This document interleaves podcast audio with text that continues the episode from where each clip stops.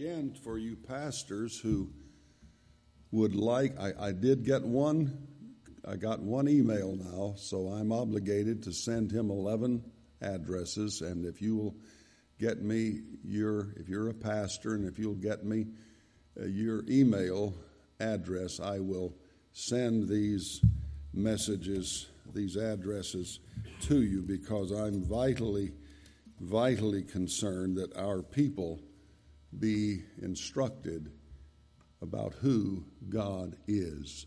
Most Christian people will not hear a series like your session is arranging for you to have this weekend. Most Christian people will never hear a series of messages on the attributes of God in their entire lifetime. Pastors are simply not preaching those issues anymore.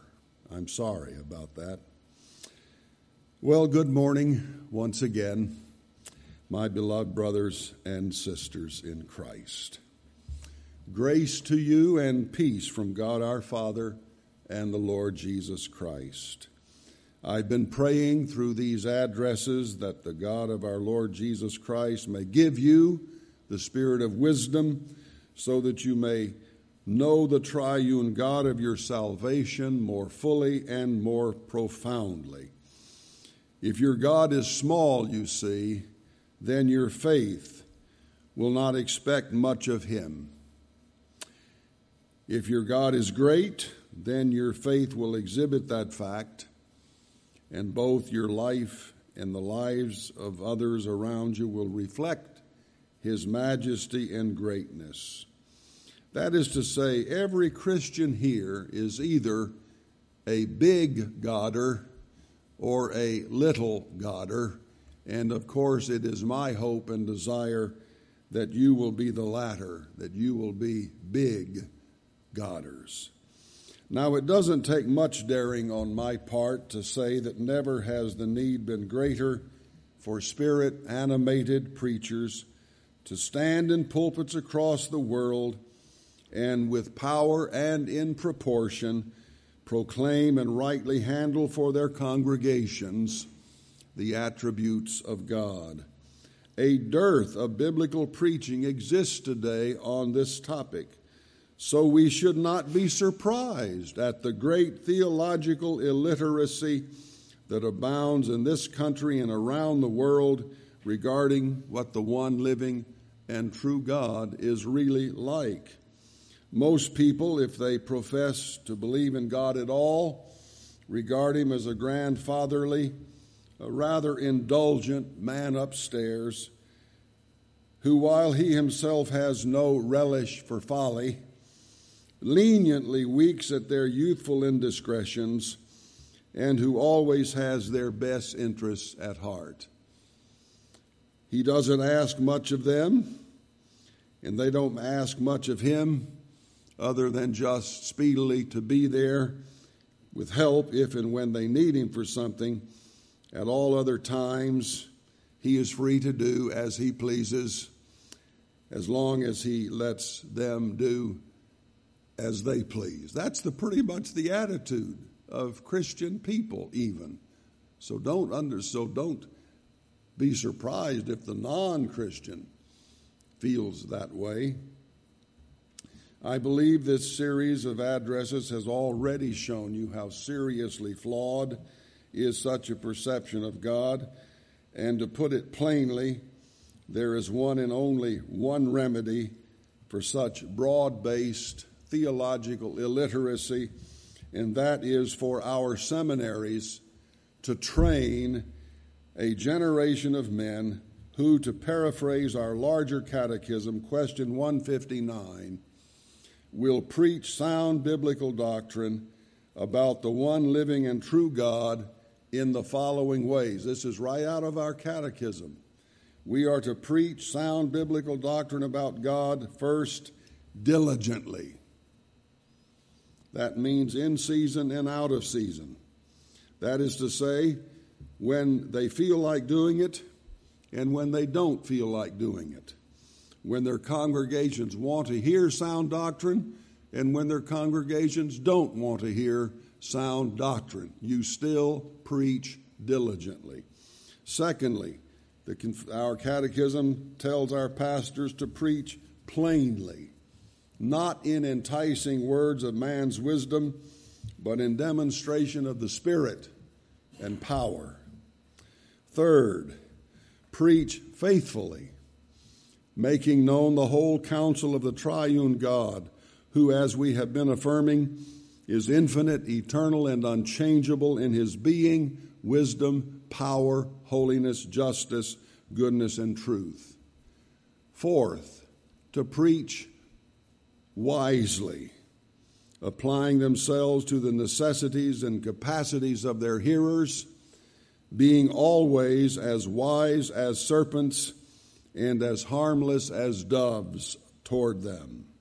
Fifth, preach zealously, with fervent love for God and for the salvation of the souls of their people, from sin and hell and for Christ's service and heaven. And finally, to preach sincerely, aiming at God's glory and their people's conversion, edification, and final salvation.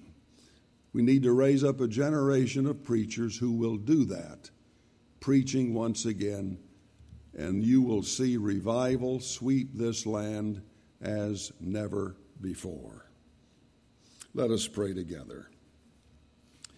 Almighty God, our Heavenly Father, Jesus Christ, our Lord and equally mighty Savior, drawn once again to this hour by your blessed Holy Spirit, who is eternally and co-equally God with you, the Father and the Son, and by your triune mercies enable us through our attendance today upon your word to learn to know you more perfectly, to adore you more fully, and to serve you more single-mindedly.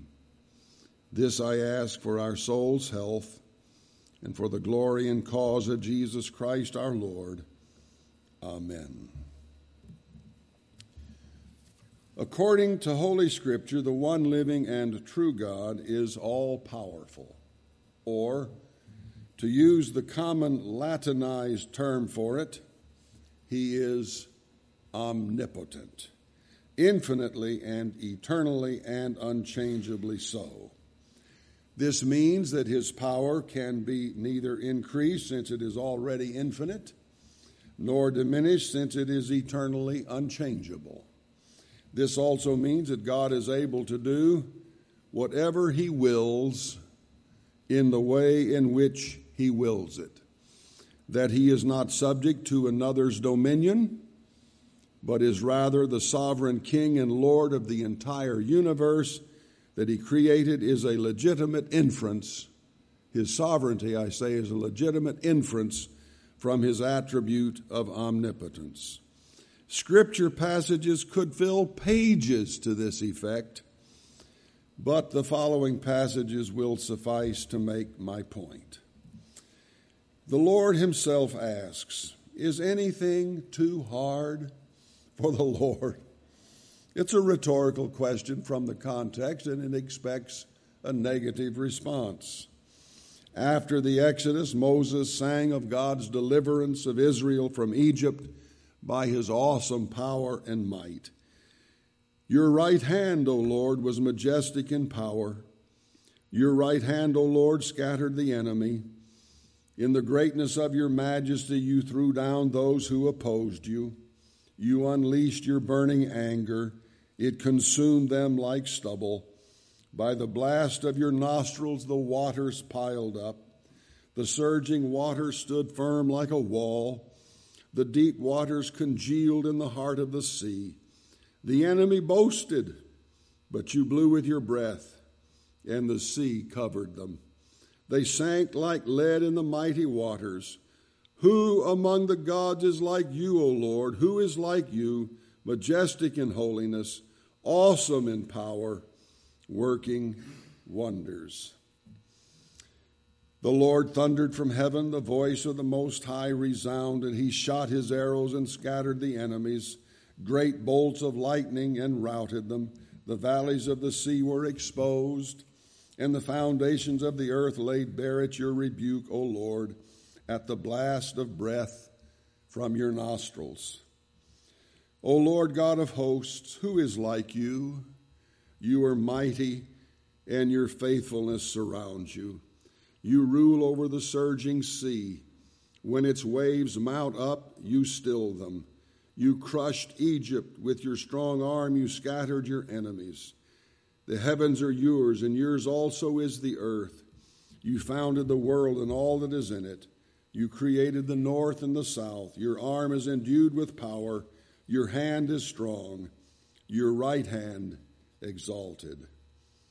Where were you, God asked Job, when I laid the earth's foundation? Tell me, if you understand. Who marked off its dimensions? Who stretched a measuring line across it? On what were its footings set? Or who laid its cornerstone? Did not I, the Lord? This is a marvelous passage, Isaiah forty. Every pastor should memorize this particular chapter. Who has measured the waters in the hollow of his hand, or with the breath of his hand marked off the heavens? Who has held the dust of the earth in a basket, or weighed the mountains on the scales and the hills in a balance? Surely the nations are like a drop in a bucket. They are regarded as dust on the scales. He weighs the islands as though they were fine dust. Before him, all the nations are as nothing. They are regarded by him as worthless and less than nothing. Uh, this self-esteem kind of preaching has would have a problem with that kind of uh, teaching, that God looks upon the world and he regards the people of it as worthless and less than nothing. You know what less than nothing is? You know, less than nothing, that's a zero with the rim rubbed out. I mean, it's nothing. That's less than nothing. To whom then will you compare God? He sits enthroned above the circle of the earth, and its people are like grasshoppers. He stretches out the heavens like a canopy and spreads them out like a tent to live in. He brings princes to naught and reduces the rulers of this world to nothing. To whom will you compare me, or who is my equal, says the Holy One? Lift your eyes and look to the heavens. Who created all these things? Who, he who brings out the starry host one by one and calls them each by name. Because of his great power and mighty strength, not one is missing. Do you not know? Have you not heard? The Lord is the everlasting God, the creator of the ends of the earth. Jeremiah prayed, Ah, sovereign Lord, you have made the heavens and the earth by your great power and outstretched arm. Nothing is too wonderful for you. Then the word of the Lord came to the Jeremiah, I am indeed the Lord, the God of all mankind. Is anything too wonderful for me? This last question being again rhetorical, expecting a negative response. God's dominion is an eternal dominion. All the peoples of the earth are regarded as nothing. He does as he pleases with the powers of heaven and the peoples of the earth. No one can hold back his hand or say to him, What have you done? John the Baptist declared, God is able from these stones to raise up children to Abraham. He doesn't normally do it that way, but he's able to do it if that's what he wanted to do. Jesus said, with God, all things are possible. To Mary's question, how will this conception come about? Since I am a virgin, Gabriel replied, nothing is impossible with God. Paul speaks of God's incomparably great power, according to the working of his mighty strength, which he exerted in Christ when he raised him from the dead. And John summarizes the entire teaching of Scripture on this topic simply by declaring that the Lord God omnipotent reigns. These verses and passages teach what the totality of Scripture consistently and repeatedly declares, that God's works of creation, general and special providence, redemption, and the consummation of all things are all effects of his mighty power. Charles Haddon Spurgeon writes, God's power is like himself, self-existent, self-sustained. The mightiest of men cannot add so much. This is still Spurgeon. The mightiest of men cannot add so much as a shadow of increased power to the omnipotent one. He sits on no buttress throne and leans on no assisting arm. Last night when we went home, I'm getting out of the car. Son Bob ran around. He said, Dad, let me help you get out of the car. I needed his help. I needed his help. But no, no assisting arm does God ever have to lean upon. His court is not maintained by his courtiers, nor does it borrow its splendor from his creatures. He is himself the great central source and originator of all power. And before Spurgeon, Stephen Charnock declared that God's power is such that he can do whatsoever he pleases without difficulty, without resistance. It cannot be checked, restrained, or frustrated by the creature. If it could be, how vain would be his eternal counsels, how empty would be his promises, how scarecrowish would be his threatenings. But power belongs to God, and we may be certain that though he uses his power judiciously, which is just to say that his power is ever a controlled and never a wild power operating without direction or purpose, he can and does use his power according to his good pleasure to accomplish whatever he pleases. When I taught in, in in the seminary class at this point, I would often say to my students when I'm saying, you must understand that God's omnipotence is always a, a controlled power. It's never a wild power that just can't be in any way governed. I said I I heard of the of the man who trained his gorilla uh, to play golf. And he would take his gorilla around to the various golf courses, and he would challenge the golf pro there. And the pro would always accept. The uh, gorilla would tee up on the first tee and uh, address the ball, and he would swing and hit the ball four hundred ninety-five yards and land one foot from the hole. The pro would drop his clubs, and I can't do that. I'm giving up. By the way, how does he putt? Just like he drives. four hundred ninety-five yards at a time. See, that's uncontrolled power. God's power is always controlled. Let's develop our doctrine a little more for the sake of precision. Two points. My first, my first point is this.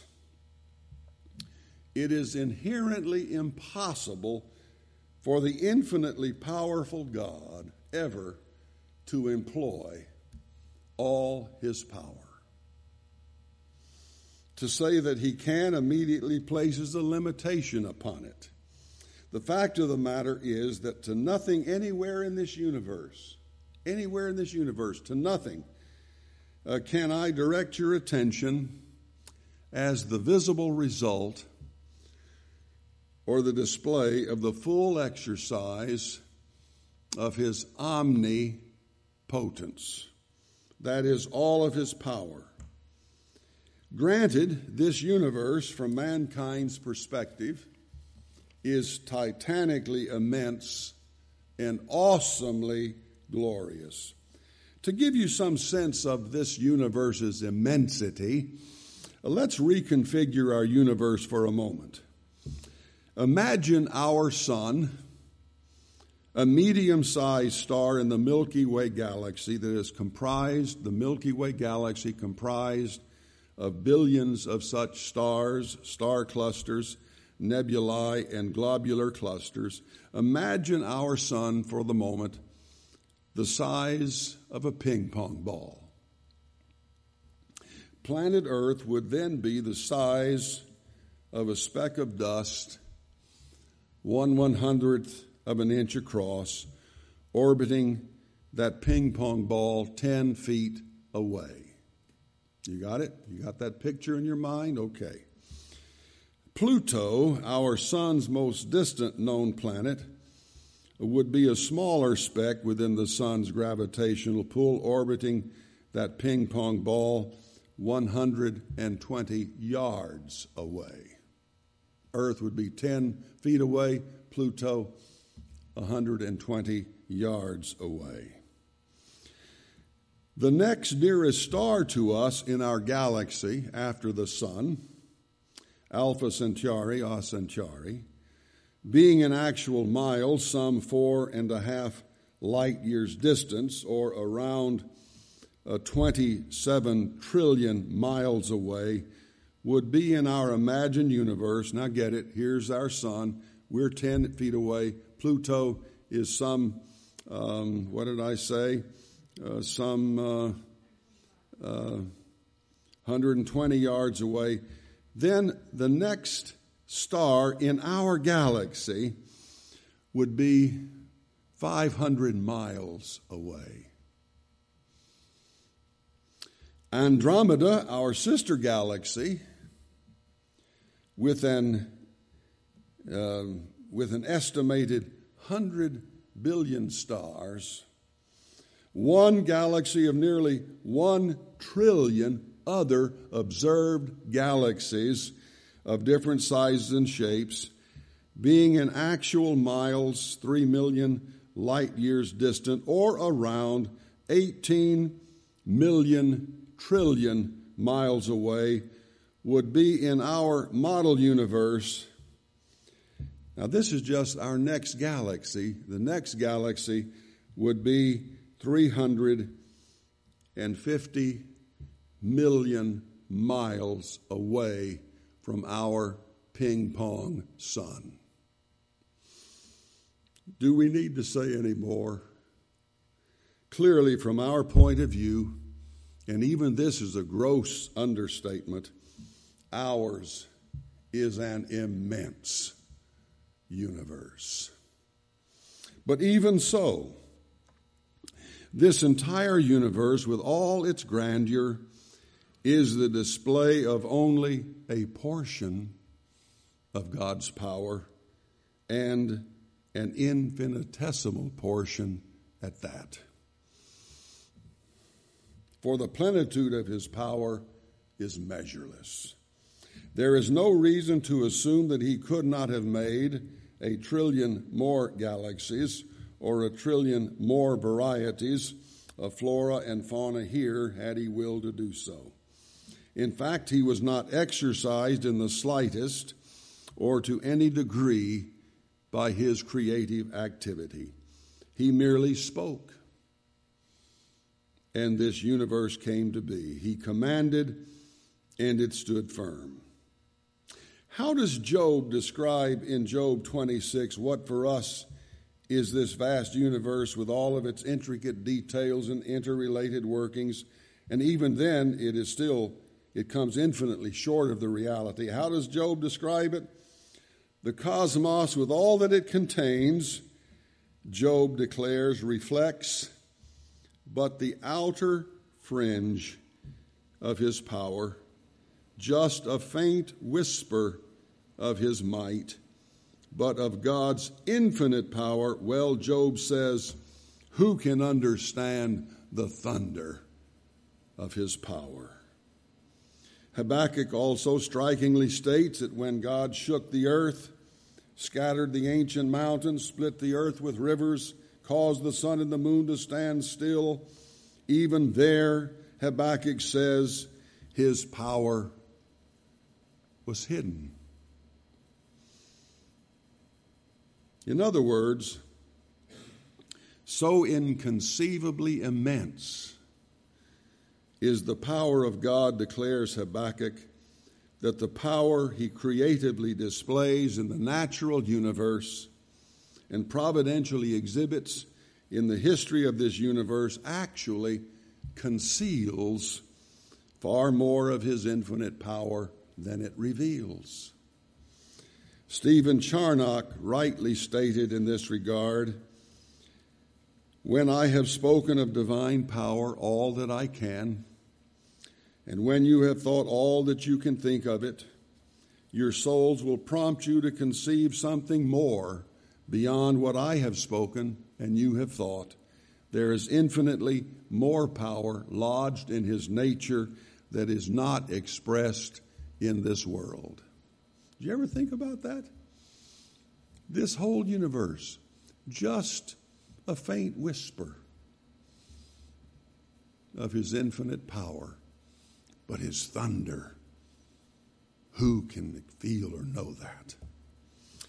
In sum, this universe, we think of it as, a, as displaying the glory of God. Yes, it does. But this universe constitutes more a hiding of his power than it does a revelation of it. God has the power to do infinitely beyond what he has revealed to date by all his works.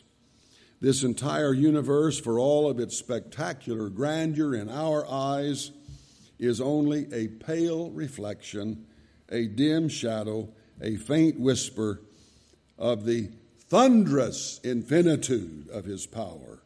Indeed, a hiding of the immeasurable immensity of the power and might of his hand. God's power is simply incomprehensible to us, as we might well expect it to be, given the fact of his infinitude. And Professor Huxley's words are quite apropos here. We must sit down before these facts as little children. The Scriptures intend then, when they ascribe omnipotence to God, that he has the power to do whatever it takes power to do. He has the power to do even that which he does not will to do, and the only reason he does not exercise his power in such arenas is that he does not will to do it.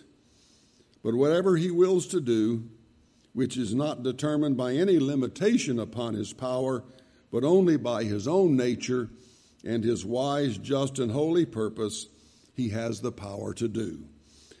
And while God does not will to do all that he has the power to do, he can do, and he does do, all his holy will. As John Frame declares, God's power always accomplishes his purpose. God does not intend to bring about everything he values, but he never fails to bring about what he intends. God has the power, for example, to rid the world of all its evil at this very moment. But for wise and holy reasons, eternally determined before the creation of the world, among these reasons being his design to gather to himself his elect throughout the ages, he does not will to do so yet. It is this word yet, which is the Christian's answer to the unbeliever's framing of the problem of evil. God says, God, he says, cannot be both all good and all powerful because of the presence of evil in the world. For if he were all good, he would rid the world of evil, but since he does not do so, he must not be omnipotent. If he were omnipotent, he could rid the world of evil, but since he does not do so, he must not be all good. The Christian simply replies that God is all good and hates evil and has the power to rid the world of it, but he will do so in his own good time and when he sees fit. My second point of development is this.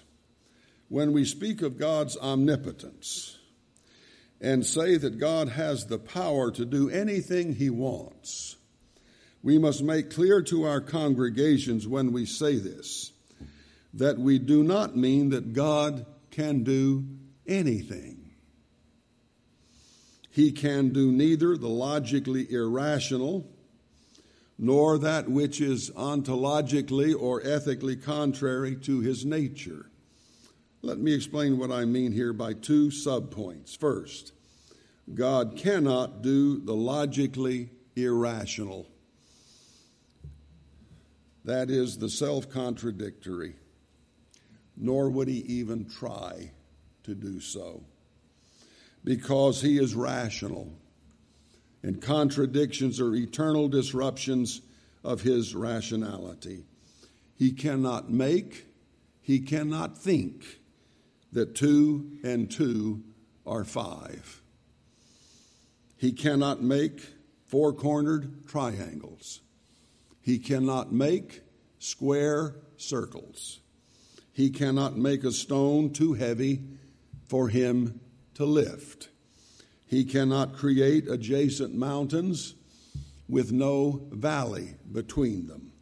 These are what George Mavrodez calls pseudo-tasks, or what Gerald Bray refers to as imaginary inventions, totally unrelated to power, that cannot exist in reality, and all one has to do in order to verify to himself that what I have just said is true is to ask himself, how much power would it take to make a wrong answer in arithmetical calculation the correct answer?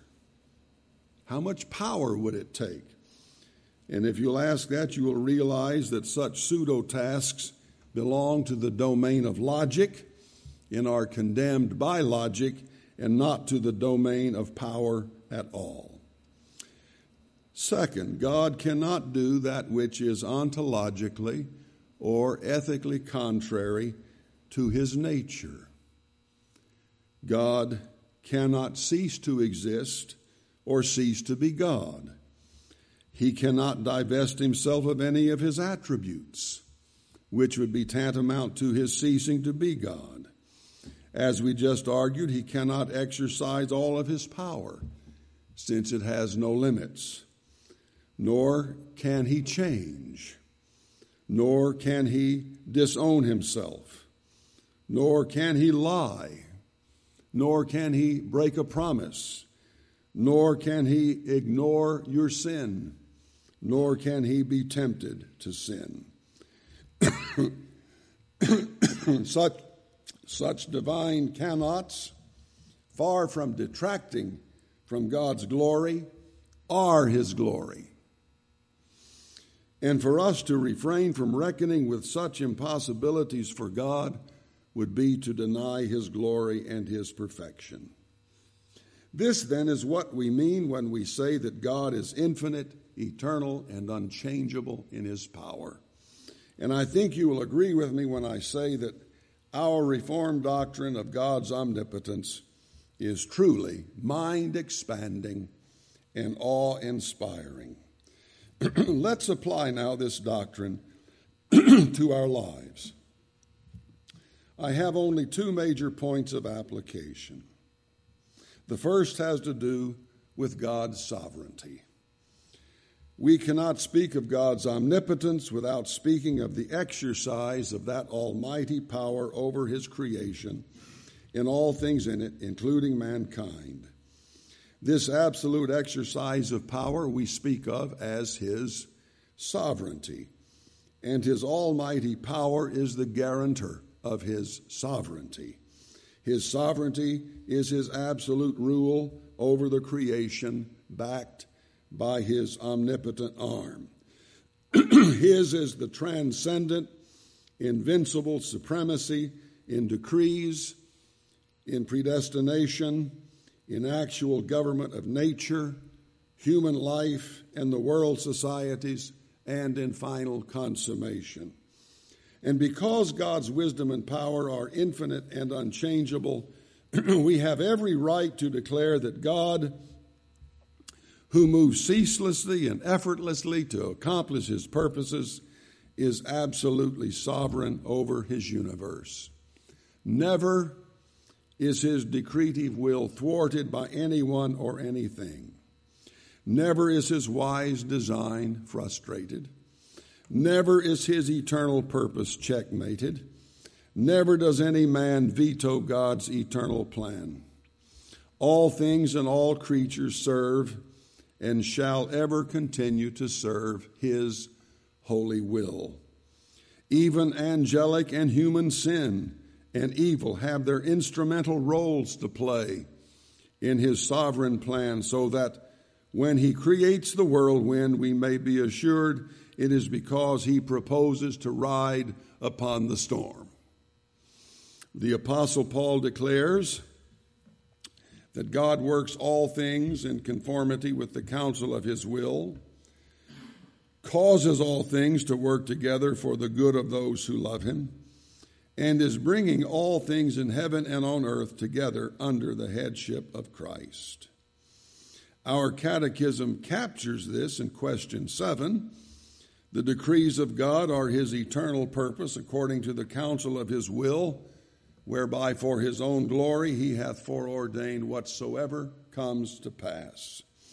In question eleven, it defines God's works of providence as his most wise, his most holy, wise, and powerful, preserving and governing all his creatures and all their actions. And both testaments are filled with illustrations and didactic statements concerning God's sovereign, providential governance of all his creatures and all their actions. And I give you two and a half, no, three and a half pages of scripture texts which teach that. If you want the references, you can see me and I'll be happy to give them. These are just a few of the scriptural affirmations that moved John Calvin to write, God's will is, and rightly ought to be, the cause of all things that are. They also make clear how gravely in error is the Arminian system when it rejects the Calvinist view of predestination that teaches that God's sovereign decree determines all human actions and destinies, and substitutes for it, on God's part, a laissez-faire posture toward man's choices and actions, and on man's part, the complete libertarian freedom to choose any one of two or more incompatible courses of action with equal ease. And they also underscore the simple fact that the triune God is not only mankind's, but also the Christian's sovereign king. We therefore, as his redeemed subjects, should submit to him, make his word the lamp for our feet and the light for our pathway, and obey every normative precept of his law. My second point of application is this. The New Testament relates God's power specifically to his works of redemption and consummation. In connection with redemption, we are informed that it was the power of the Spirit that created the human nature of our Lord. It was God's power who raised Christ from the dead and enthroned him in the heavenly realms as the king and head of his church. It is God's power that is exhibited in the good news of the gospel. For the gospel is the power of God unto salvation for all who believe, first for the Jew, then for the Gentile. Paul declares that the proclamation of the crucified Christ is not only the wisdom of God, it is the power of God, which affirmation leads me to remind you preachers present, as I did uh, in my original addresses to seminarians, that preaching devoid of the cross not only will be morally platitudinous and vacuous at best, lacking the wisdom of God, but also will be spiritually infirm and invalid, lacking the power of God to transform lives.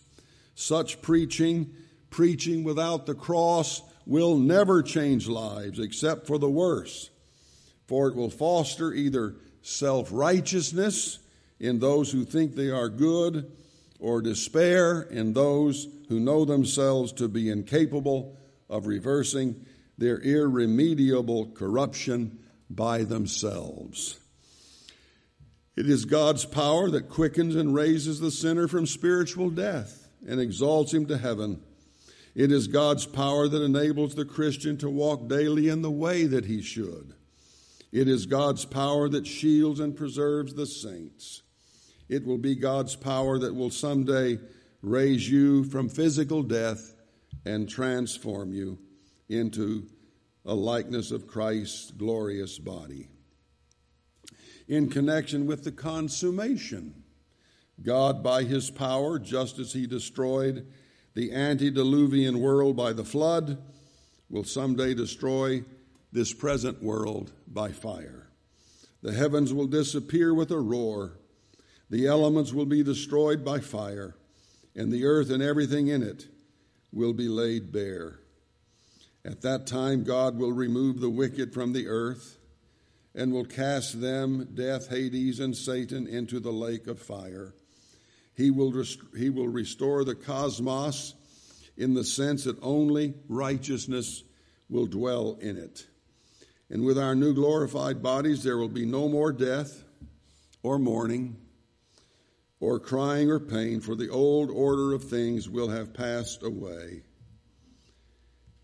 But as Donald McLeod quite, quite properly reminds us, and his reminder is sorely needed in this day when the Left Behind series is sweeping across the evangelical church and by its eschatological teaching is raising false hopes that Jesus is coming even today, and that Christians, before he comes, will be raptured out of the world and not have to face tribulation.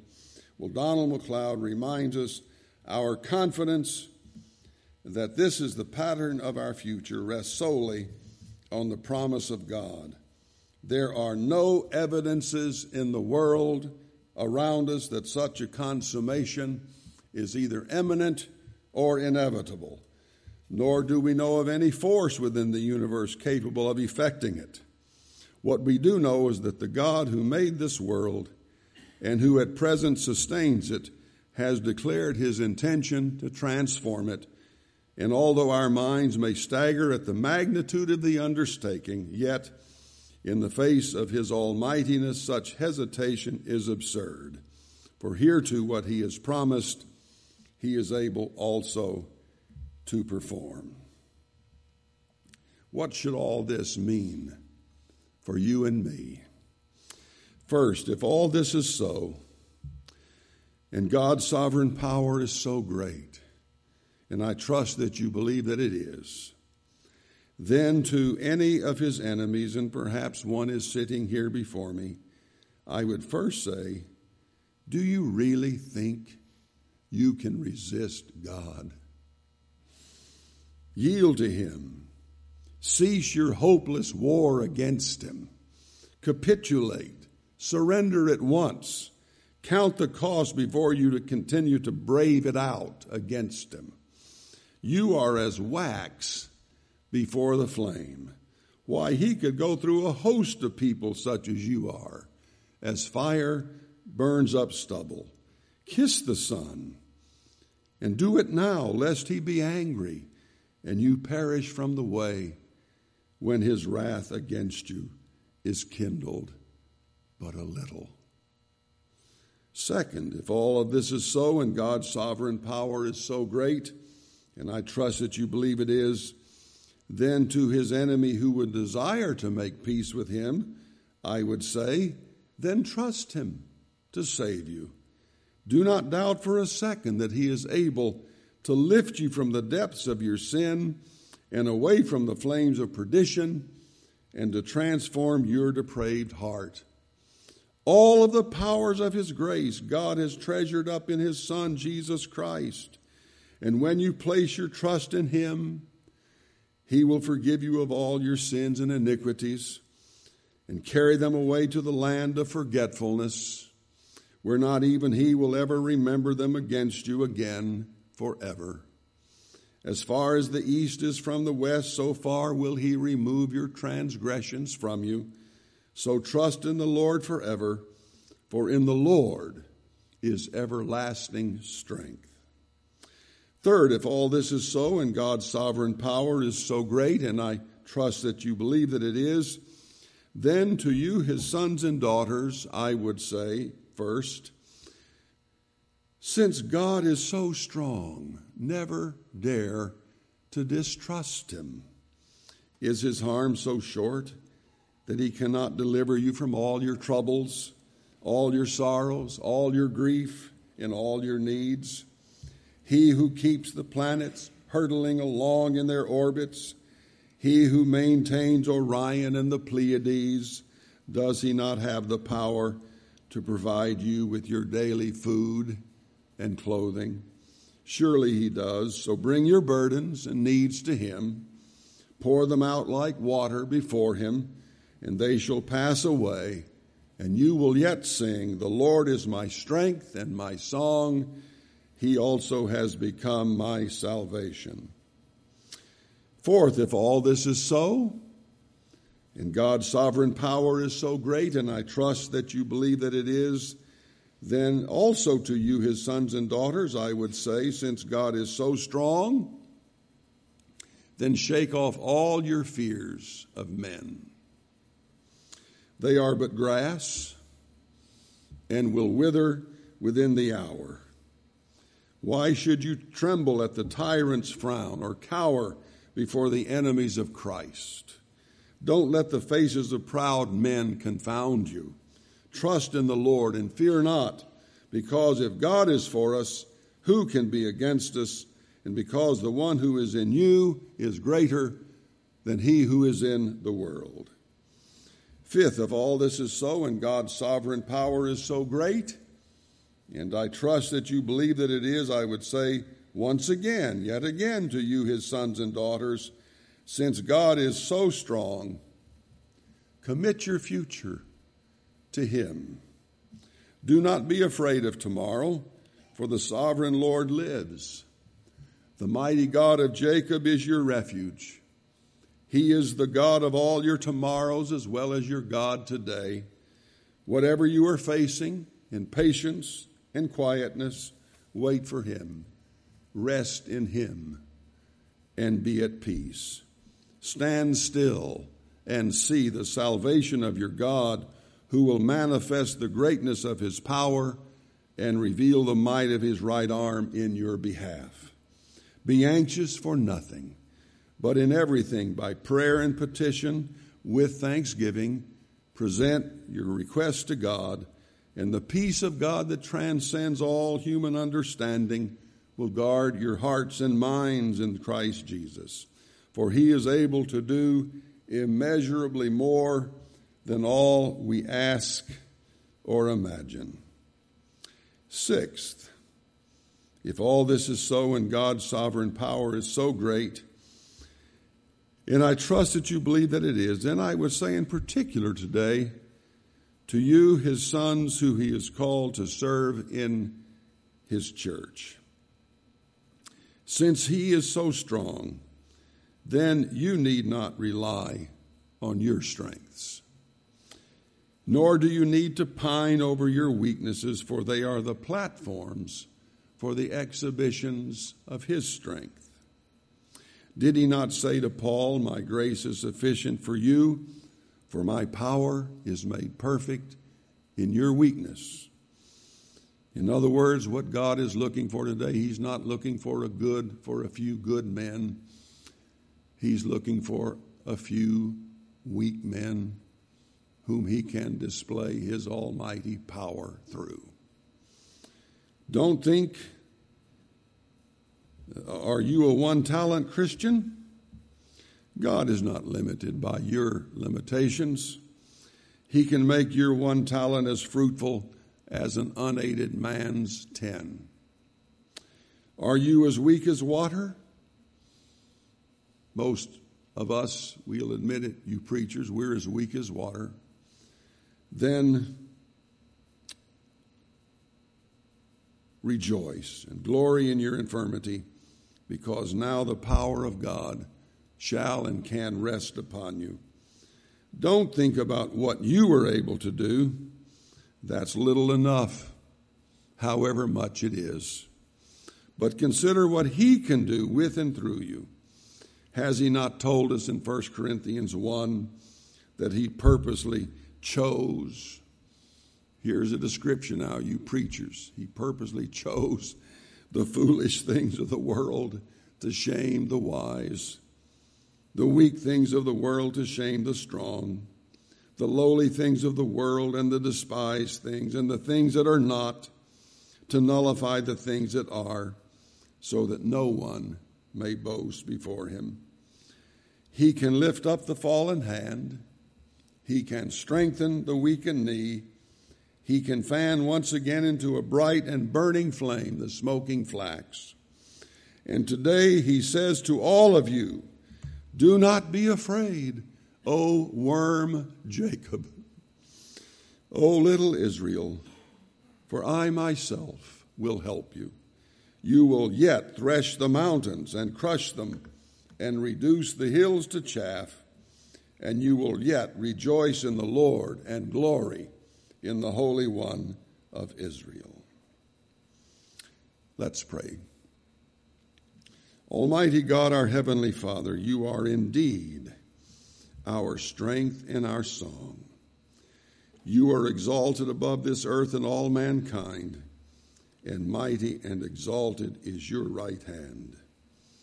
Glorify yourself today in our lives. Manifest the incomparable greatness of your power in us, for you have a mighty arm and you are strong in battle. Bless us, O Lord, with the truth of your sovereignty over us, and show us your might that is readily available to us. In all this we pray in the mighty name of Christ, our glorious Savior, and for his cause. Amen.